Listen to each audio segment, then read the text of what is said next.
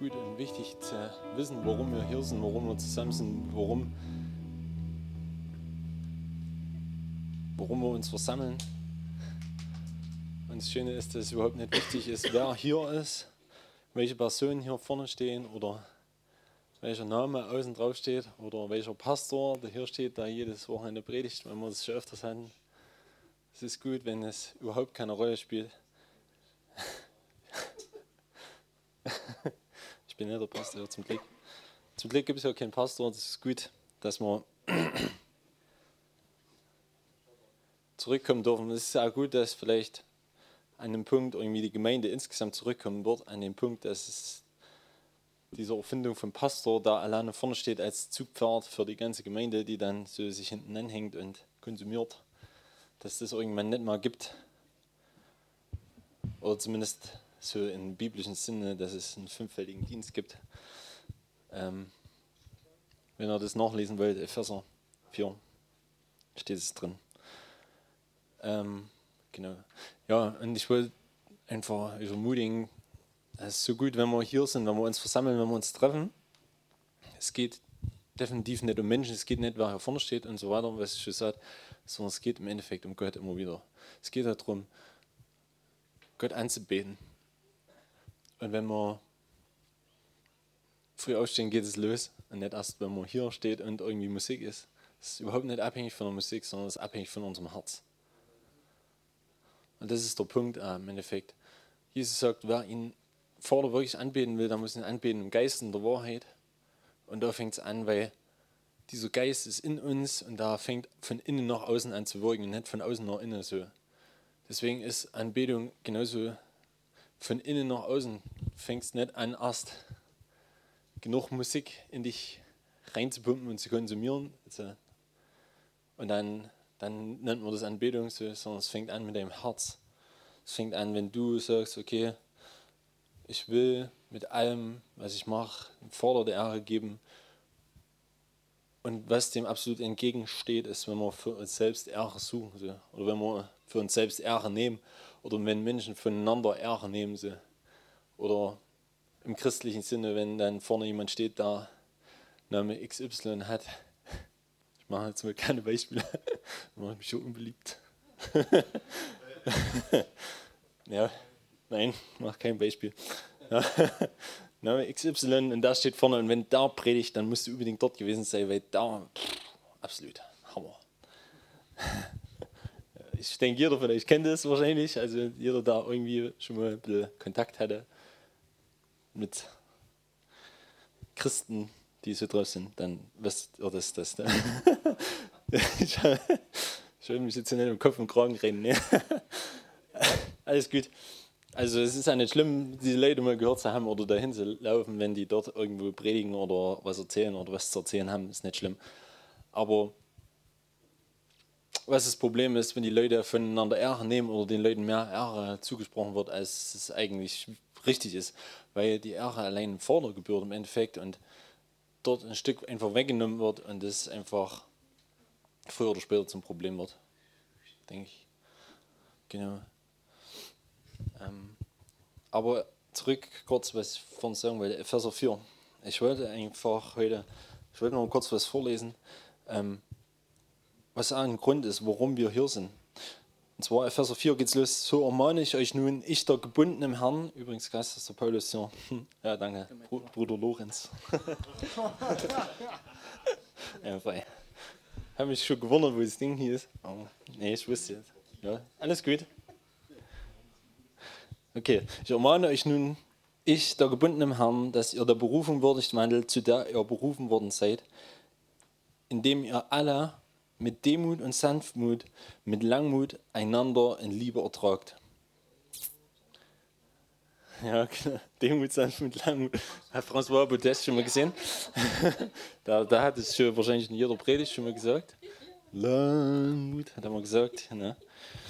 Ähm, krasse Bibelstelle, weil wenn es so ist, dass du zu irgendwelchen Veranstaltungen nur gehst und hier und da und dort bist, dann brauchst du einander nicht zu ertragen. Wenn du wirklich wie eine Familie, eine Gemeinschaft bist, wo du einmal richtig auf den Sack gehst, dann ist es gut, weil du daran wachsen wirst. Aber dann brauchst du das. Da brauchst du Demut, um dich einander wieder unterzuordnen, um zu vergeben, vor allem, weil wer stolz ist, der vergibt definitiv nicht. Und das ist ein Problem.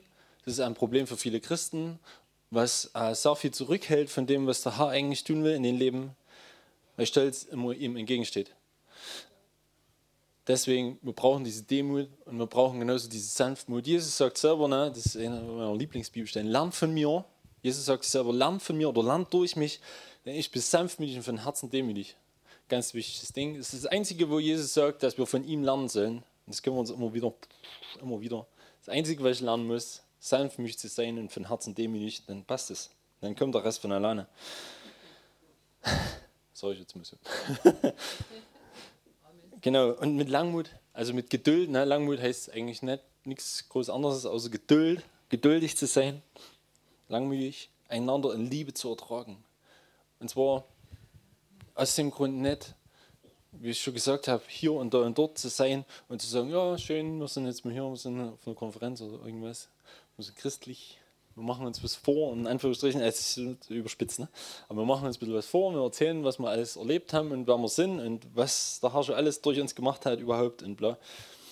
Das ist, kann alles gut sein, aber daran wächst noch nicht. Und daran geht es noch lange nicht vorwärts. So. Sondern wenn es so ist wie in einer Familie, wirklich, dann ist es Stück für Stück. Und es geht einen Schritt nach dem anderen. Und in dem Kapitel mh, mm, bisschen weiter, was ich vorhin schon mal erwähnt habe, ähm, wollte ich mal weiterlesen. Ab Kapitel 11, genau, ab Kapitel 11 bis zum ja, 16, glaube ich. Und er hat etliche, jetzt sind wir bei dem fünffältigen Dienst, er hat etliche als Apostel gegeben, etliche als Propheten, etliche als Evangelisten, etliche als Hirten und Lehrer. Zur Zurüstung der Heiligen für das Werk des Dienstes für die Erbauung des Leibes des Christus. Deswegen ist es da, dass der Leib erbaut wird. Da, man könnte sagen, die Familie Gottes, die Gemeinde, das, was wir jetzt hier sind, auf jeden Fall. Der Leib muss erbaut werden. Dafür sind die Dienste da. Die Dienste sind nicht dafür da, dass einer vorne wegrennt. Ich bin der Evangelist XY und ich habe schon, ich bin der Mähdrescher Gottes, ich. Ich habe schon drei Millionen Evangelisationen und doch Beispiel gebracht. Ähm, darum geht es nicht. Es geht darum, wie es hier steht, damit der Leib erbaut wird, der Leib des Christus. Und zwar ähm, das Reich Gottes im Endeffekt ist nichts anderes, außer dass der Leib von Christus wächst. Ähm, hier ein Stück vorher in dem Brief schreibt der Paulus auch davon, was da was der Leib im Endeffekt auch bedeutet. Unter anderem, dass er nämlich, wenn wir gerade einmal dabei sind, ähm,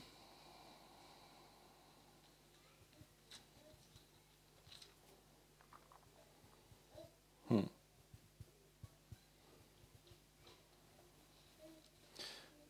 Im zweiten Kapitel schreibt der Paulus, ähm, Darum gedenkt daran, dass ihr, die Heiden, im Fleisch wart und Unbeschnittene genannt wurdet von der so, sogenannten Beschneidung, die am Fleisch mit der Hand geschieht. Und dass ihr in jener Zeit ohne Christus wart. Ähm, übrigens, ja, genau, Kapitel 2, Vers 11. Dass ihr in jener Zeit ohne Christus wart, ausgeschlossen von der Bürgerschaft Israels und fremd den Bündnissen und Verheißungen. Ihr hattet keine Hoffnung und wart ohne Gott in der Welt.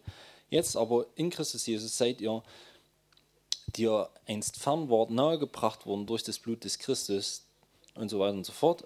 Und dann im Vers 16, um die beiden, also sowohl das Israel, was sich bekehrt hat, und uns in einem Leib mit Gott zu versöhnen durch das Kreuz, indem er durch dasselbe die Feindschaft getötet hat. Das heißt, das ist der Leib. Das ist sowohl ja, ihr könnt es ja selber nachlesen. Das ist sowohl Israel, was diese Verheißung hatte und was den Messias angenommen hat, sowohl als wir, die wir unbeschnittene und Heiden waren und jetzt den Messias angenommen haben und dadurch dieser Leib sind. Genau. Und jetzt geht es um den Leib. Wir sind hier, wir sind hier als Familie Gottes.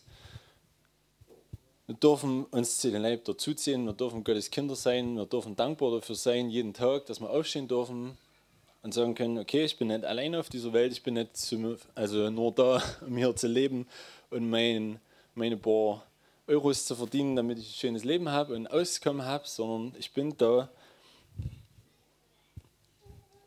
als Teil von diesem Leib, als Teil dieser Familie, als ein Glied, komme ich gleich noch drauf, als ein Glied und ich weiß, dass ich in dieser Kette von Gliedern wichtig bin, weil wenn irgendwo so ein Glied fehlt in der Kette, dann funktioniert die ganze Kette nicht.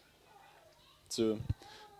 Und jetzt ist es so, es steht geschrieben, ein bisschen weiter, im Vers 4 wieder, Entschuldigung für das Hin- und Herhüpfen, ähm, ähm, Entschuldigung, Kapitel 4. Ähm, ab Vers 12 lesen wir weiter. Zur Zurüstung der Heiligen für das Werk des Dienstes und für die Erbauung des Leibes des Christus, das hat man, ne? bis wir alle zur Einheit des Glaubens und der Erkenntnis des Sohnes Gottes gelangen, zur vollkommenen Mannesreife, zum Maß der vollen Größe des Christus, damit wir nicht mehr Unmündige sein, hin und her geworfen und umhergetrieben von jedem Wind der Lehre, durch das betrügerische Spiel der Menschen, durch die Schlauheit, mit der sie zum Irrtum verführen, sondern wahrhaftig in der Liebe heranwachsen, in allen Stücken zu ihm hin, der das Haupt ist, der Christus und von ihm aus vollbringt der ganze Leib, zusammengefügt und verbunden durch alle Gelenke, die einander Handreichung tun, nach dem Maß der Leistungsfähigkeit eines jeden einzelnen Gliedes, das Wachstum des Leibes zur Auferbauung seiner selbst in Liebe. Hammer, hä? Das ist der Hammer. Du sagst mal tief durchatmen. Und dann nochmal lesen und nochmal, nochmal, bis es irgendwie reinsackt. Weil das ist das, wie der Leib funktioniert. Das ist das, wie Gemeinde funktioniert und was wozu wir da sind, wozu wir geschaffen sind im Endeffekt. Na? Alles, was außenrum ist, das dient dazu, dass dieser Leib erbaut wird, dass die Liebe untereinander ist und wie der Herr sagt, so an der Liebe untereinander werden, sie euch erkennen, ne, sagt er zu seinen Jüngern. Und dann ist so, dass ein Glied, ein, ja, so wie bei einer Kette halt, wie das so üblich ist, ne, ein Kettenglied greift in das andere rein und dann kannst du dran ziehen und es hält. Meistens ist es so.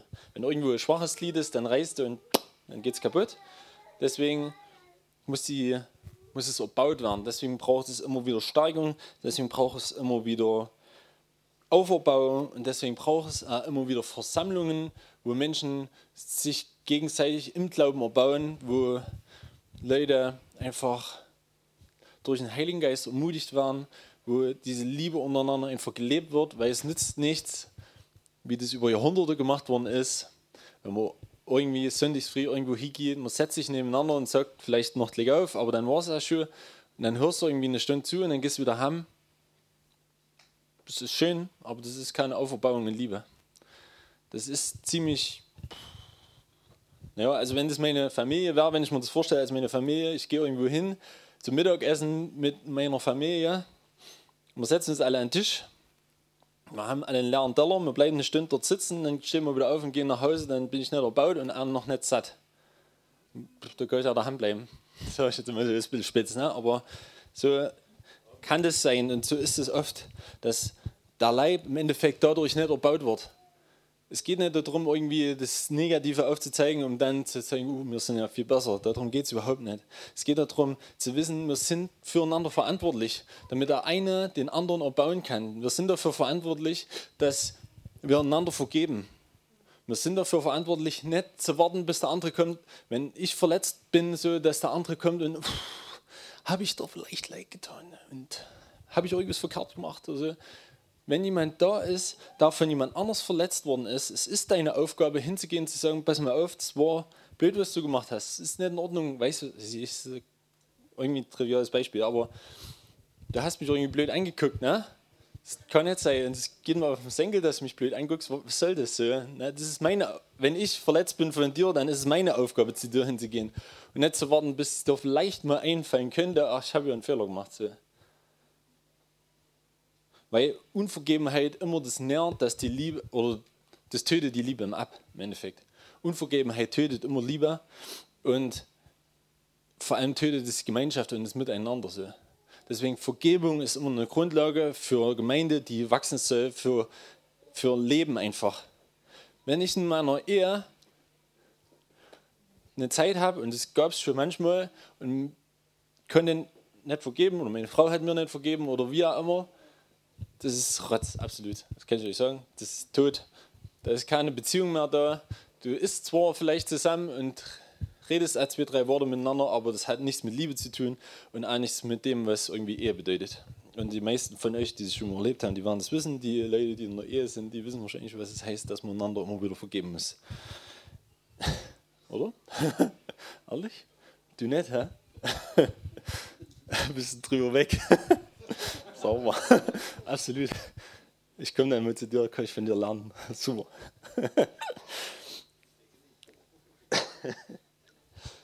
ja, genau. Und dann ist das Ziel, was wir hier haben, was wir vor uns haben, was in Vers 14, nee, Entschuldigung, Vers 15 steht, dass wir in allen Stücken zu ihm hinwachsen, da das Haupt ist Christus. Ja?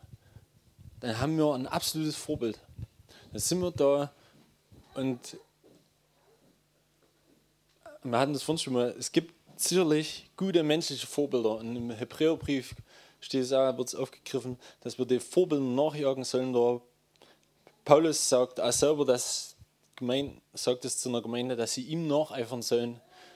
Und das ist alles in Ordnung, Vorbilder zu haben, die menschlich sind. Und der Mensch ist, glaube ich, so geprägt, das hat Gott ein Stück weit so gemacht wahrscheinlich, dass er immer, also könntest du mal nicht selber überprüfen, aber es ist immer so, früher oder später, lebt jeder Mensch nach Vorbildern und jeder hat irgendwelche Personen, irgendwelche Bilder von Menschen im Kopf, so und so sind die und die nimmt man sich als Vorbild und so versucht man zu leben.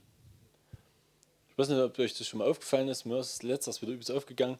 Ich glaube, dass es der Herr so gemacht hat, aus einem positiven Grund, das kann natürlich auch negativ sein.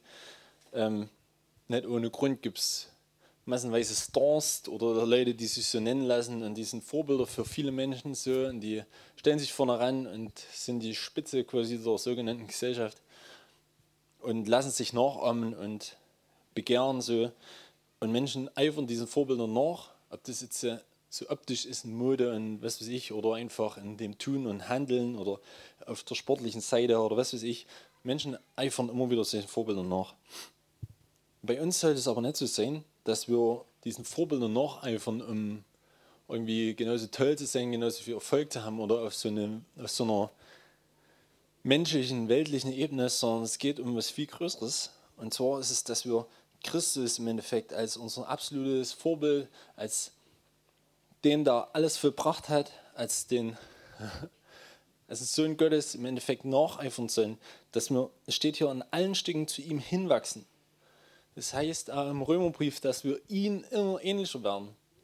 Dass wir nicht aufhören, an einer Stelle stehen bleiben, wo wir, wo wir uns zufrieden geben mit unserem so netten christlichen Leben. So. Und ich kann es so sagen, also ich komme schon manchmal an den Punkt und habe gedacht, ja, ist eigentlich ganz gut. Hast du ein paar Kinder, eine Frau, so, Familie läuft, passt, reicht eigentlich. Ne? Wäre so ganz nett. Aber es geht nicht. Es, es geht nicht, da stehen zu bleiben, zu sagen, das war es jetzt so und ich gebe mich damit zufrieden, so, weil es kommt so schnell diese, soll ich sagen, diese, wo man merkt im Herz, dass da, was der Back mich vor uns gesagt hat, so, diese Quelle schüttest du dir selber wieder zu und das, was der Heilige Geist in dir macht, diesen Antrieb, so, dass du ihm ähnlicher werden willst, sodass du ihm mehr nacheifern willst und mehr nachfolgen willst, das schüttest du da damit selber zu, wenn du dich an so einem Punkt zufrieden gibst und denkst, ja, passt so, bin schon ganz gut drauf oder so. Oder mit meinem Leben so, haut hin. Genau. Ich bin satt, genau. Nicht mehr hungrig. Ich gebe mich zufrieden mit dem, was ich habe. Und an dem Punkt kommt immer wieder so, kommt so ein Stillstand und da geht es nicht mehr vorwärts. So. Aber der Herr sagt, wir sollen nacheifern, dass wir ihnen ähnlicher werden und es hört nicht auf bis zum Ende des Lebens. Hört niemals auf.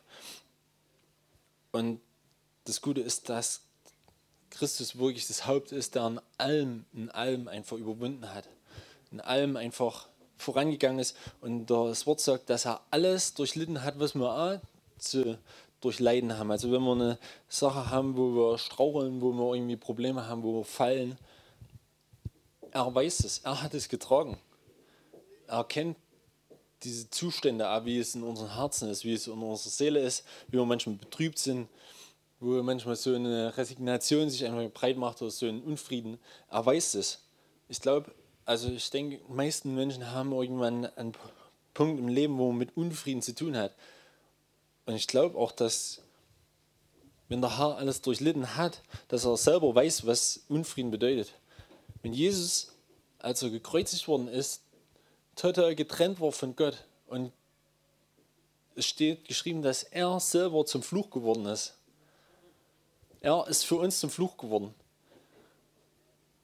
Was müsste das für Gefühl sein, für eine Bedrückung, für, ich sage jetzt mal, Unfrieden, für eine Belastung, für Druck, dass du auf der einen Seite die Möglichkeit hättest, die Wahl hättest, dem allen zu entgehen, weil Jesus hatte die Kraft gehabt und er hätte sagen können, gut, Schluss jetzt an der Stelle. 10.000 Engel kommen, jetzt zack, und die ganze Geschichte ist vorbei. Er die, hätte die Möglichkeit gehabt, hat sich dafür entschieden, gehorsam zu sein und für uns selber der Fluch zu werden. Er ist der Fluch geworden, so, und er war absolut abgeschnitten von vorne, er war absolut, er war keine Liebe mehr, die er in sich gespürt hat, so. War absolute Kälte, wie man also ich kann mir das nicht vorstellen, wie, wie man das aushalten kann. So. Er hat es durchlitten und er weiß das. Und es steht geschrieben, weil er das durchlitten hat, weiß es auch, wie es uns geht. Und er weiß auch, wie das in unseren Herzen aussieht, wenn wir in solchen Situationen sind. Wenn wir an solchen Stellen stehen, wo wir einfach nicht weiter wissen. So. Und das Gute ist, dass wir einen Heiligen Geist empfangen dürfen, der der Tröster ist, der einfach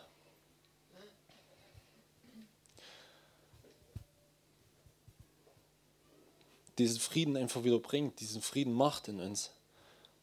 Und Christus hat Frieden gemacht zwischen uns und Gott. So. Er hat es alles vollbracht.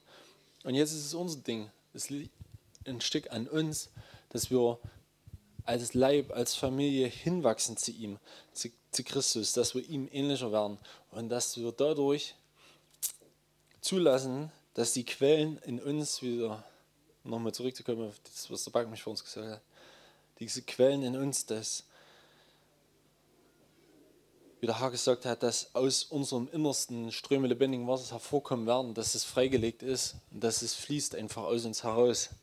Dass es ein lebendiges Leben ist, so wie bei Christus, der alle Zeit verbunden war mit dem Vater, der immer in dieser Live-Inspiration war, gehört hat und getan hat und da gesagt hat, er werde dieselben Dinge vollbringen und noch größere. Und zwar, dass der Vater im Himmel verehrt werden wird und dass sein Name geheiligt wird, dass sein Name einfach groß gemacht wird. Und das ist ein Stück weit das Ziel, worum es hier geht. Das geht natürlich halt nicht, wenn wir auf uns selber gestellt sind und von uns raus, von, aus unserer eigenen Kraft wird es niemals funktionieren. Und das Gute ist, wenn wir halt anfangen, immer wieder, oder wenn wir immer wieder uns das bewusst machen, dass wir ihm ähnlicher werden sollen, ihm noch einfach mehr und mehr, dann kommt mehr und mehr diese Kraft, die von ihm kommt. Und es geht nicht aus unserer eigenen Kraft und wir werden irgendwo sowieso stehen bleiben, wenn wir es aus eigener Kraft versuchen. Und ich habe es schon so oft irgendwie verstehen müssen oder lernen müssen, dass es, wenn du es aus eigener Kraft versuchst, irgendwo an dem Punkt geht es nicht weiter oder du resignierst oder bleibst stehen oder irgendwas, kommt dazwischen, irgendwas geht schief und du bist wieder genauso weit vorne wie, äh, genauso weit zurückgeworfen, wie wo du gedacht hast, jetzt äh, probiere ich, jetzt reiße ich das Ding. Deswegen, wenn wir anfangen zu sagen, okay, Herr, ich kann es nicht, aber du kannst, Heiliger Geist, du bist in mir und ich weiß, dass ich diese, diese Erneuerung und diese Veränderung immer wieder braucht, dann ist es möglich, dass wir als Ganzes, als Leib ihm ähnlicher werden. Und da ist wichtig, dass jeder Einzelne diese Teil ausfüllt und dass jeder Einzelne so diese Stelle einnimmt oder wo der Herr ihn hinstellt. So. Wie vor uns einfach jemand gebetet hat, so dass der Herr uns jeden Einzelnen an die Stelle hinstellt, wo wir stehen sollen und dass wir von dort aus einfach das tun, was er vorbereitet hat. Übrigens lustig, vor uns bei Vers 2 steht, Vers 2, Vers 10 steht, dass wir äh, in den Werken gehen sollen, die er vorbereitet hat, also die Gott vorbereitet hat. Steht so. Ähm, Schlachter 2000 ist das. Ähm, genau. In einer anderen Übersetzung die steht, dass Gott die vorbereitet hat, noch vor Anbeginn der Welt. Also dass schon vor, vor die Welt geschaffen worden ist, hat Gott uns gesehen, hat Gott gewusst, wer wir sind, hat seine Gemeinde, sag ich mal, gekannt, seine Familie und hat gesagt, pass auf, du und du und du, Name X, ich gebe dir die und die Dinge an die Hand und du bist dafür geschaffen, die Dinge auszuführen.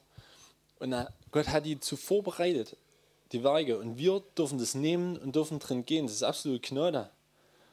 Dass wir nicht anfangen müssen, okay, pff, was machst du dir jetzt und was willst du dir und ich muss jetzt rammeln und machen und tun und irgendwie, das ist das, was Religion ist, was Religion bedeutet. Ich muss versuchen jetzt, weil ich dieser Religion lebe, irgendwie was herauszufinden, was ich Gutes machen kann, was ich Gott wiedergeben kann. Aber es wird nicht funktionieren. Es wird nie funktionieren, dass wir irgendwas machen, was Gott irgendwie ehrt, was Gott gerecht wird, was in seinen Wegen wäre, so, was so hoch ist, dass, dass es ihm gefällt oder dass wir ihn damit ehren können. Und ich glaube, dass es einfach so ist, dass Gott es schon gewusst hat. Und dass er aus diesem Grund diese Werke vorbereitet hat. Er hat es so vorbereitet, damit wir die Dinge einfach nehmen und sie tun. Weil wenn wir, wenn wir das aus eigener Kraft machen müssten, wir würden einfach nur strampeln, strampeln, strampeln und würden nie zu einem Punkt kommen, wo das irgendwie einen Effekt hätte und wo es Gott ehren würde. So. Deswegen ist es absolut Gnade, dass wir da drin gehen dürfen und damit wir mit ihm in der Art und Weise einfach wandeln dürfen. So. Und eben aus dieser Religion und aus dem, was von Menschen gemacht ist, einfach ausbrechen dürfen. So. Oder dass wir das nicht brauchen im Endeffekt. Und dass es dieser Leib, der da wachsen soll, wo Christus das Haupt ist, wo einer wichtig ist für den anderen, so ähm, da funktioniert das nicht mit menschlicher Weisheit, da funktioniert das nicht mit Religion. Es geht absolut nicht, sondern es geht nur, wenn der Geist Gottes diese Verbindung einfach schafft und ähm, das Ganze vernetzt und einfach ähm, dadurch wirkt, durch diesen Leib. Ähm, ich weiß nicht, für, von euch, wer gerne Filme anguckt, ähm, es gab da mal so einen Film, der heißt 300. Das ist ziemlich krasses Zeug, muss man sich nicht unbedingt reinziehen, aber was bei dem Film sehr auffällig ist, die Leute dort, die da gekämpft haben, das war eine Armee von 300 Mann, also ein kleiner Trupp von 300 Mann, die gegen eine riesen Armee gekämpft haben. Und die waren so verbunden, dass einer auf den anderen aufgepasst hat und irgendwie, wenn einer verletzt war, kommt gleich fünf und hat, haben den befreit, sag ich mal, oder so übertrieben gesagt, wer den Film gesehen hat, der weiß das. Ähm, und so ist es im Endeffekt im Leib auch, übertrieben gesagt. Wenn, wenn der Heilige Geist da ist und diese Liebe untereinander schafft, dann ist es so, dass, dass es wirklich eins ist und dass einer für den anderen wichtig ist, dass einer den anderen hochheben kann und sagen kann, das ist mein Bruder und er ist mindestens genauso wichtig wie ich. Paulus sagt, dass wir zu einer dazu kommen sollen, dass einer den anderen höher achtet als sich selber. Wo ist es so? In welcher Gemeinde der Welt ist es so, dass einer den anderen höher achtet als sich selber? Also ich habe bis jetzt äh, noch leider keinen kennengelernt. es gibt vielleicht gibt es Gemeinden, vielleicht gibt es Menschen, wo es so ist. Es gibt, es fängt aber bei mir an. Es fängt bei mir an. Es geht auch nicht noch, wer macht jetzt was, Wer macht was nicht? Es geht, fängt bei dir an. So, Fange ich an, meinen Bruder, meine Schwester, mein Gegenüber höher zu achten als mich selber? Das fängt bei mir an. Ja? Und damit ist es verbunden einfach, dass ich einander liebt oder dass einander geliebt wird. Weil wenn du einander nicht liebst, dann kannst du jemanden auch nicht achten und dann wirst du niemand ehren, sondern dann wirst du jemand ähm, vielleicht kurz beachten, aber dann links liegen lassen. Wenn du jemanden liebst, dann wirst du auf das achten, dann wirst du zuhören, dann wirst du äh, Acht geben, wie es den anderen geht. Aber wenn da keine Liebe untereinander ist, wenn der Leib nicht erbaut ist auf der Grundlage von Liebe, dann wird es nicht funktionieren. So. Genau. Deswegen ist es unsere Aufgabe und es ist eine Herausforderung, aber es ist eine Gnade, einander zu lieben. Und deswegen kommen wir wieder zurück, um den Schleiß, äh, Kreis zu schließen. Entschuldigung, ich habe gleich zu viel Tzatziki zum Mittagessen. Das, das Reden fällt mir schwer. ähm, und deswegen, genau, um zurückzukommen, ähm, Kapitel 4, Vers 2.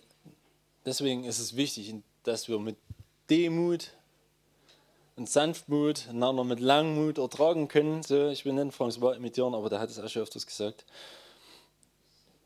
Ja, das ist die Wahrheit und es geht darum zu ertragen, weil wenn wir nur, wie gesagt, so kurzweilige Beziehungen haben, dann, dann muss man sich manchmal ertragen, aber dann lässt man das. Aber wenn man wirklich jemanden liebt und eine Verbindung mit ihm hat wie eine Familie oder was, was über Familie darüber hinausgeht, was Gemeinde wirklich bedeutet, so, dann ist es so, dass wir das Ertragen haben müssen, weil das nichts ist, was kurzweilig ist, sondern was ist, was über eine Dauer wächst, wie eine Pflanze, die wie ein Baum, meinetwegen, der Stück für Stück wächst und da immer mehr aufgeht und immer mehr Früchte trägt. So, dann ist es aber wichtig, dass, dass wir einander ertragen können und dass wir in Liebe ertragen. Genau. Und vielleicht noch der der Vers 3, da war eigentlich ziemlich gut, weil zu, da passt noch absolut daneben. Ähm, nämlich damit wir eifrig bemüht sind, die Einheit des Geistes zu bewahren durch das Band des Friedens. Ja? Der Heilige Geist ist in jedem von uns, sage ich jetzt mal so, ich hoffe, dass alle hier sind, oder sagen wir, der Heilige Geist darf in dir sein, wenn du von neuem geboren wirst, getauft wirst und mit dem Geist, Geist erfüllt wirst, so wie das im Wort steht, so wie das von Anfang der Apostelgeschichte an war, seit dem ersten Pfingsten. Ähm, dann ist es so, dass der Geist in uns ist und wir brauchen diese Einheit des Geistes, weil jeder einzelne ein Teil ist, jeder einzelne hat einen menschlichen Geist und dieser Heilige Geist Gottes kommt in uns rein und ähm, kooperiert in uns so und er formt uns von innen nach außen. Und wir müssen diese Einheit des Geistes bewahren, dass wir eines Geistes sind durch den Frieden. Wenn wir keinen Frieden untereinander haben, dann werden wir niemals an den Punkt kommen oder niemals in der Lage sein, Einheit im Geist zu haben, eins zu sein im Geist. Ich bin sehr dankbar und froh, dass wir hier einfach das erleben können, dass wir so dass wir eine Grundlage haben, wo wir eins sind im Geist. Ich weiß, dass es, ich kenne das gut, dass es auch anders sein kann. So. Und es ist früher oder später zermürbend und es wird zu nichts führen, so nichts vorwärts bringen. Deswegen ist es, wir dürfen so dankbar sein, dürfen Frieden haben, dürfen Frieden haben durch den Geist Gottes und wir dürfen eifrig bemüht sein, zu bewahren. Das heißt, wir können das verlieren. Paulus wusste das ziemlich genau, denke ich. Hat genügend Gemeinden wahrscheinlich gesehen, die er gegründet hat, wo was gewachsen ist, wo die gut angefangen haben, wo die engagiert waren, wo die feurig waren, wo die gebrannt haben, wo es abging. Und die dann zurückgefallen sind, äh, können es nachlesen, Wort Gottes so. Leute, die sich dann gestritten haben, die politischen Angelegenheiten sich gekümmert haben und irgendwelche Parteiungen untereinander hatten Leute, die in sexueller Unmoral gelebt haben und so weiter und so fort. Er hat genügend Gründe gehabt, um zu sehen, dass es nicht selbstverständlich ist, dass dieser Frieden da ist untereinander, dass dieser, diese Einheit im Geist da ist. Deswegen sagt er, seid bemüht, seid bemüht, seid eifrig dabei, ertragt einander in der Liebe und das können wir uns es kann uns immer wieder bewusst werden, es kann uns immer wieder aufgehen, so auf der Zunge zu gehen. Wir dürfen einander ertragen und Liebe, das ist absolut. Das ist Gnade. Damit dieser ganze Leib erbaut wird und damit wir Christus immer ähnlicher werden. Amen. Amen. Genau. That's it.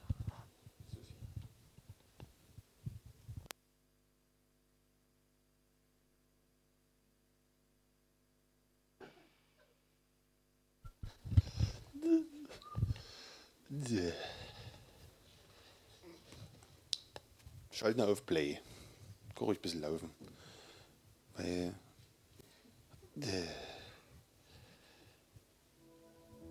Es spielt da keine Rolle, wie viel es sind und wie viel Aktion man selber macht. Ich bin im Herzen einfach immer nur immer wieder begeistert und will diesen Hunger behalten. Das ist das, wo ich den Vater immer wieder darum bitte und sage, Vater, bitte. Ohne diesen Hunger glüht man aus. Und diesen Hunger im Herzen sind wir alle nicht fähig, das zu machen. Und da spielt es auch keine Rolle, was man macht, ob man mal Zeugnis gibt oder einfach einen Eindruck hat und für jemanden betet. Einfach hingeht, ihm die Hand auflegt und einfach auch von seiner Freude, die vielleicht überströmt, einfach weitergeben möchte. Es ist so, es sind, die ersten Schritte sind immer sehr einfach. Es geht nicht immer darum, tausend Menschen zu bekehren, gleich am ersten Mal, wenn man auf den Markt geht. Es geht nicht darum, jetzt, äh, wenn man jeden die Hände auflegt, dass jeder sofort gesund wird. Der Vater weiß doch, was wir benötigen, aller Zeit. Und es geht immer nur darum, dass wir immer wieder Schritt für Schritt mit dem Geist Gottes gehen. Zuhören. Und das ist die Einfachheit des Evangeliums. Christus hat nichts verlangt von, von irgendetwas, was wir nicht könnten, sondern das Vorbild in allem. Und darum bitte ich dich, Vater, dass du, dass du wirklich jeden von uns dort anleitest und immer wieder anleitest und uns an die Hand nimmst. Wow. Jeden, dem das Fundament gegeben ist, jeder, der wirklich im Wasser und im Geist getauft ist, hat die gleiche Kraft, die Jesus hatte. Hat das gleiche, wie die Aposteln hatten, von dem wir in der Wort Gottes lesen. Und es hat nicht aufgehört am Ende der Aposteln. Es ging weiter und weiter und weiter und weiter. Der Vater hat sich immer welche bewahrt, die die Wahrheit wussten. Der Vater ist gut. Und jeder von euch hat genau solche Dinge. Ob es ein Gesang ist, ob es für sich selber jetzt gerade ist, indem man das erste Mal aussteht, einfach Gott mal anbetet oder egal was.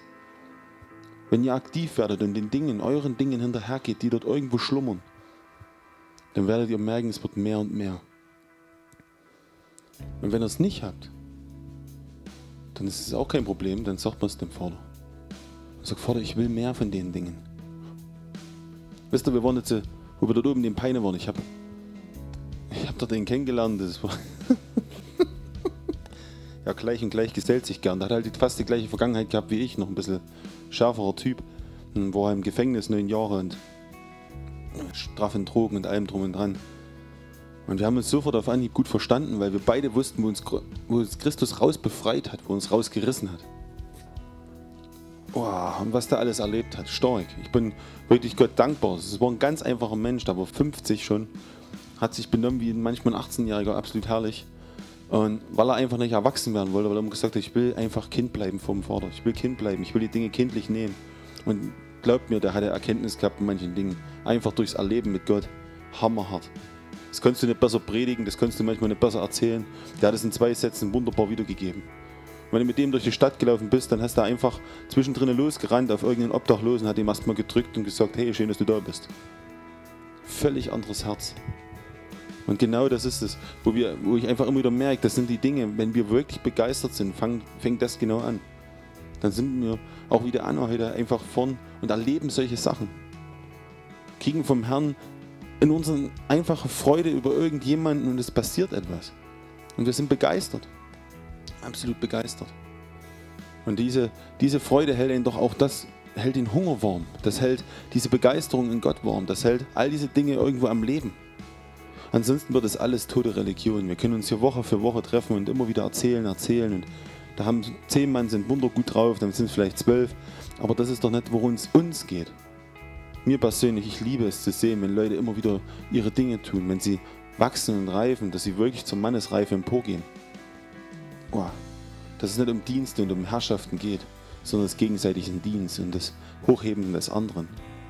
Wenn du ein Problem damit hast, dass jemand eine größere Berufung hat als du selbst, dann hast du echt ein Problem.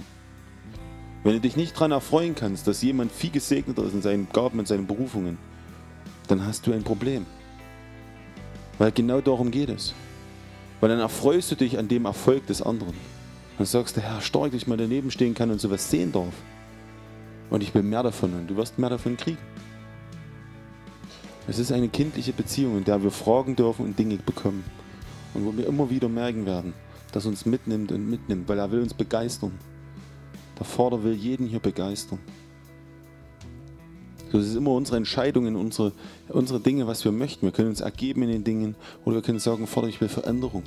Vater, ich möchte, dass du meinen Geist immer mehr und immer wieder neu durch den Geist Gottes führst. Da spielt es keine Rolle, wie das aussieht und dass du mir hilfst, Menschenfurcht zu verlieren. Mein gutes christliches Gesicht, meine, meine gute Art oder was weiß ich, all die ganzen Dinge, die uns hindern können. Wo Menschen über uns vielleicht, wo wir selber Bilder aufgebaut haben und sie eigentlich nicht halten können.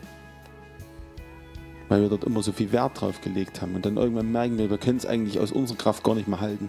Und es kostet so viel Kraft, das zu erhalten. Wenn ihr euch selbst in einen Dienst gesetzt habt, dann kostet es euch unheimlich Kraft, das zu behalten. Und ihr wehrt euch gegen jeden, der dort Konkurrenz kommt. Aber wenn der Vater euch wirklich in Position gebracht habt, wenn er das gemacht hat, dann ist es keine Frage mehr, ob da jemand kommt, denn du würdest jedem den Platz geben. Weil du weißt, das ist nicht von dir. Weil du weißt, du hast es eh nicht an der Hand und nur der Vater ist es, der es gibt. Wenn wir Hände auflegen, damit Leute gesund werden, dann macht doch nicht jemand wie uns das Wunder, sondern der Vater tut die Dinge. Der Vater tut die Dinge. Uh. Und wir müssen das verstehen, dass es so ganz einfach funktioniert.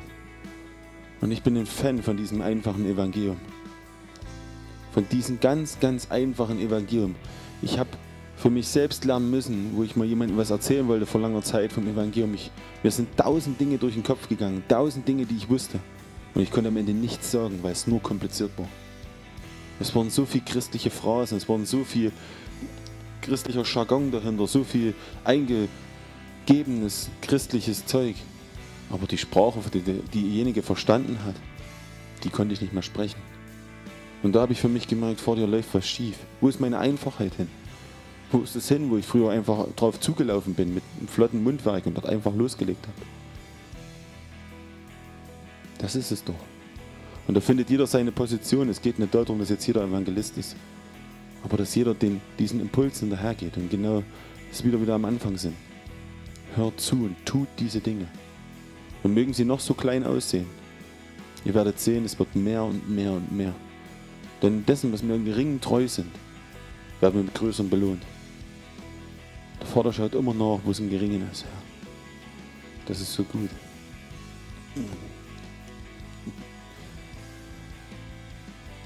So genießt die Zeit einfach jetzt auch noch. Wenn, wenn ihr aber Sachen klären wollt mit dem Herrn, dann, dann macht es jetzt. Genießt es.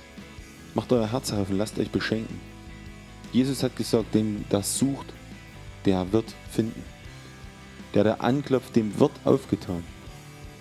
Das hat Christus uns versprochen. Und dann setzt er keine Bedingungen davor, sondern es ist für jeden frei. Oh. Vater, wir danken dir. Vater, nimm uns hinein in diese Beziehung, Herr.